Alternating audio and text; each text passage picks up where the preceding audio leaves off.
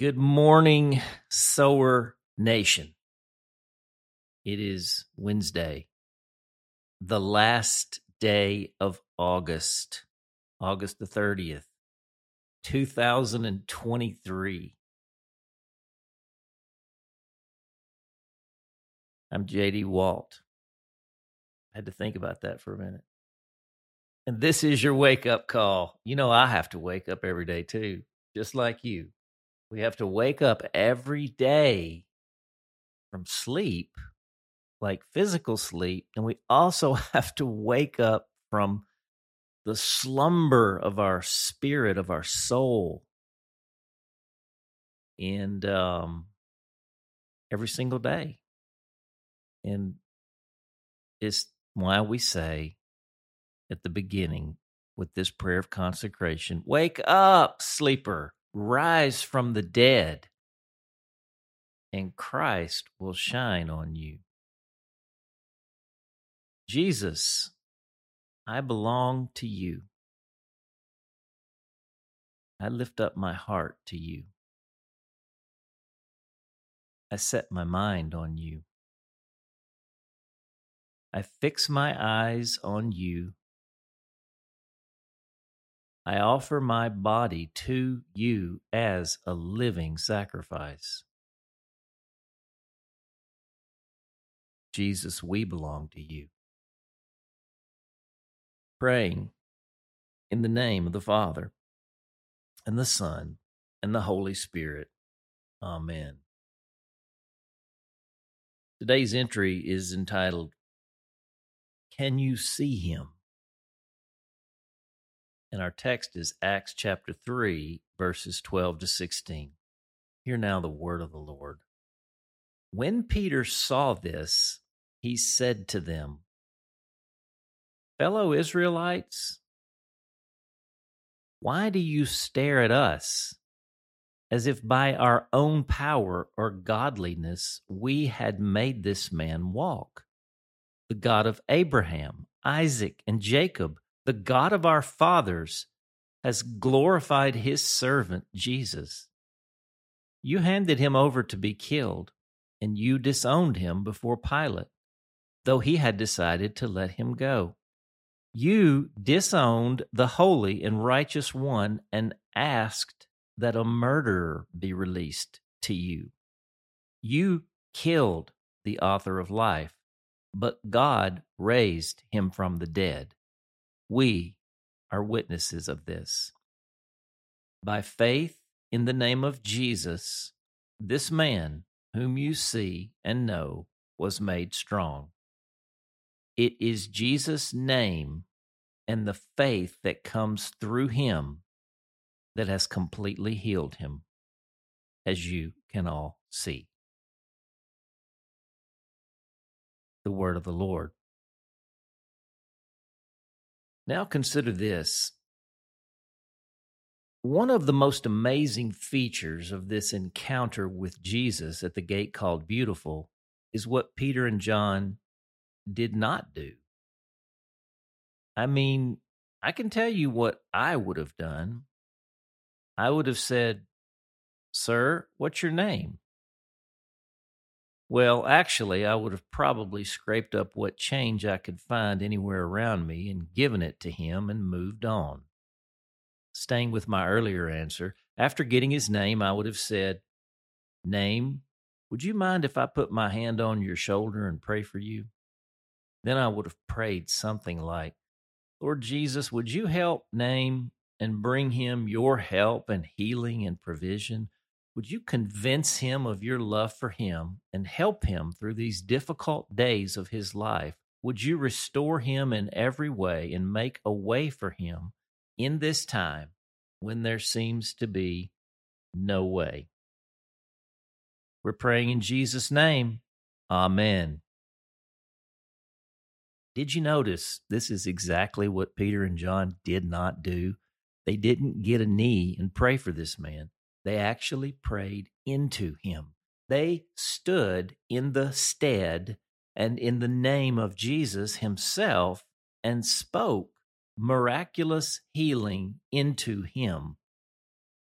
This scene was an encounter with the risen and ascended Jesus Messiah, Lord of heaven and earth.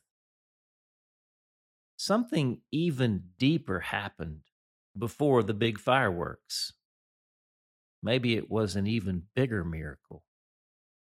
Peter and John saw this man. One of the things the text makes clear is everyone knew this man. The problem is no one saw him anymore. Here is a baby who never crawled, who was born without the ability to move his legs. Here was a boy who never played games with friends in the alleyways, who could go nowhere and had to be carried everywhere. Here was a young man who longed for the kind of life and enjoyment others experienced, but who lived in the shame filled wonderment of what he had done wrong or what curse had been passed down to him to rob him of life.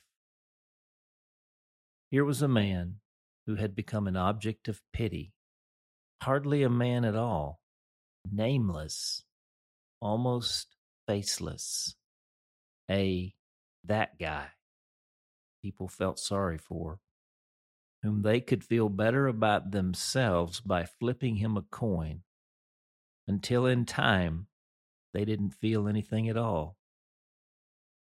And yet they saw him every single day because a few people dutifully carried him to the very gate of the house of God, but no further. The gate whose reality for him defied its name. Beautiful. Here was a man who had nothing and nobody, no warm family, no caring community, just a man who was born into misfortune and whose God given life had felt only God forsaken. We can all smell him, but can you see him? I can't help but think of those four friends in Capernaum who sprinted across town to carry their paraplegic friend to the house where Jesus was teaching, tearing through the roof to get him in front of the rabbi.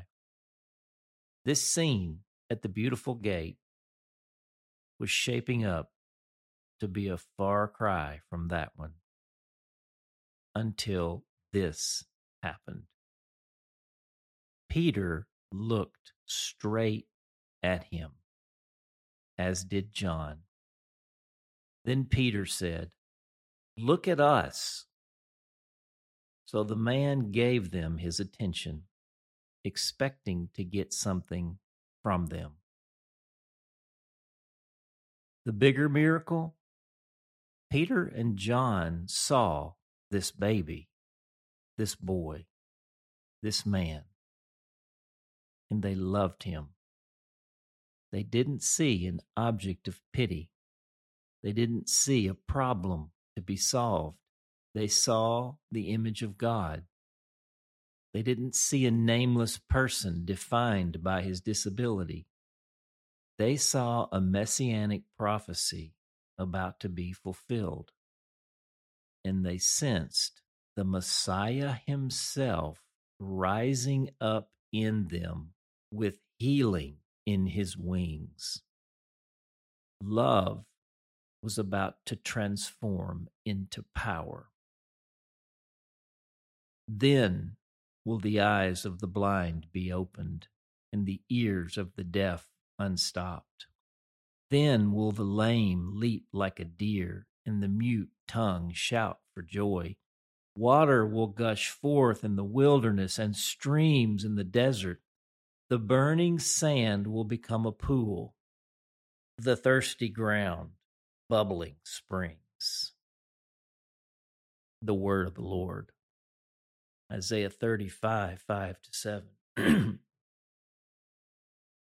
the prayer of transformation. Lord Jesus, I am your witness. I receive your righteousness and release my sinfulness. I receive your wholeness and release my brokenness. I receive your fullness and release my emptiness. I receive your peace and release my anxiety. I receive your joy and release my despair. I receive your healing and release my sickness. I receive your love and release my selfishness. I receive your vision and release my blindness. Come, Holy Spirit, transform my heart, mind, soul, and strength so that my consecration becomes your demonstration, that our lives become your sanctuary. For the glory of God our Father. Amen. And the question Are you moved in the way Peter and John were moved? By the very compassion of Jesus physically dwelling in your physical body. Will this movement become a sentimental feeling, moving you to pity or the source of salvation? Will it move you to pity, or will this movement become the source of salvation for others flowing through you? What do you see when you hear the words, look at us? Journal the complex feelings and thoughts flowing through your mind and heart now. And for our hymn today, we're going to sing a favorite. This is my Father's world. It's hymn number 19 in our seedbed hymnal, our great Redeemer's praise. We'll sing all three verses. This is my Father's world and to my listening ears all nature sings and round me rings the music of the spheres. This is my Father's world. I rest me in the thought of rocks and trees, of skies and seas, his hand the wonders wrought. This is my Father's world. The birds their carols raise. The morning light, the lily white declare their Maker's praise. This is my Father's world. He shines in all that's fair. In the rustling grass I hear him pass. He speaks to me everywhere. This is my Father's world. Oh, let me ne'er forget that though the wrong seems oft so strong, God is the ruler yet. This is my Father's world. Why should my heart be sad? The Lord is King, let the heavens ring. God reigns, let the earth be glad. I Remember singing that as a kid in Sunday school, week after week at times.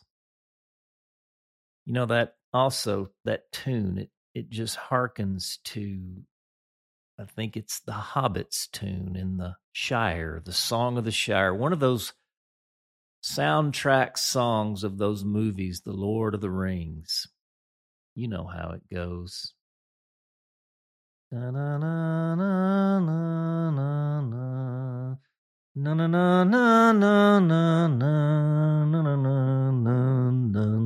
I love that illusion. whether it be there or not. Well, this Wednesday, today, I am heading back to Kentucky. I got to go up to Kentucky today. We're going to have some meetings up there. We're six months out from the outpouring, the celebrated outpouring of the Holy Spirit at Asbury University. And we're going to meet together with the kind of core team that can't say we can't say we led that.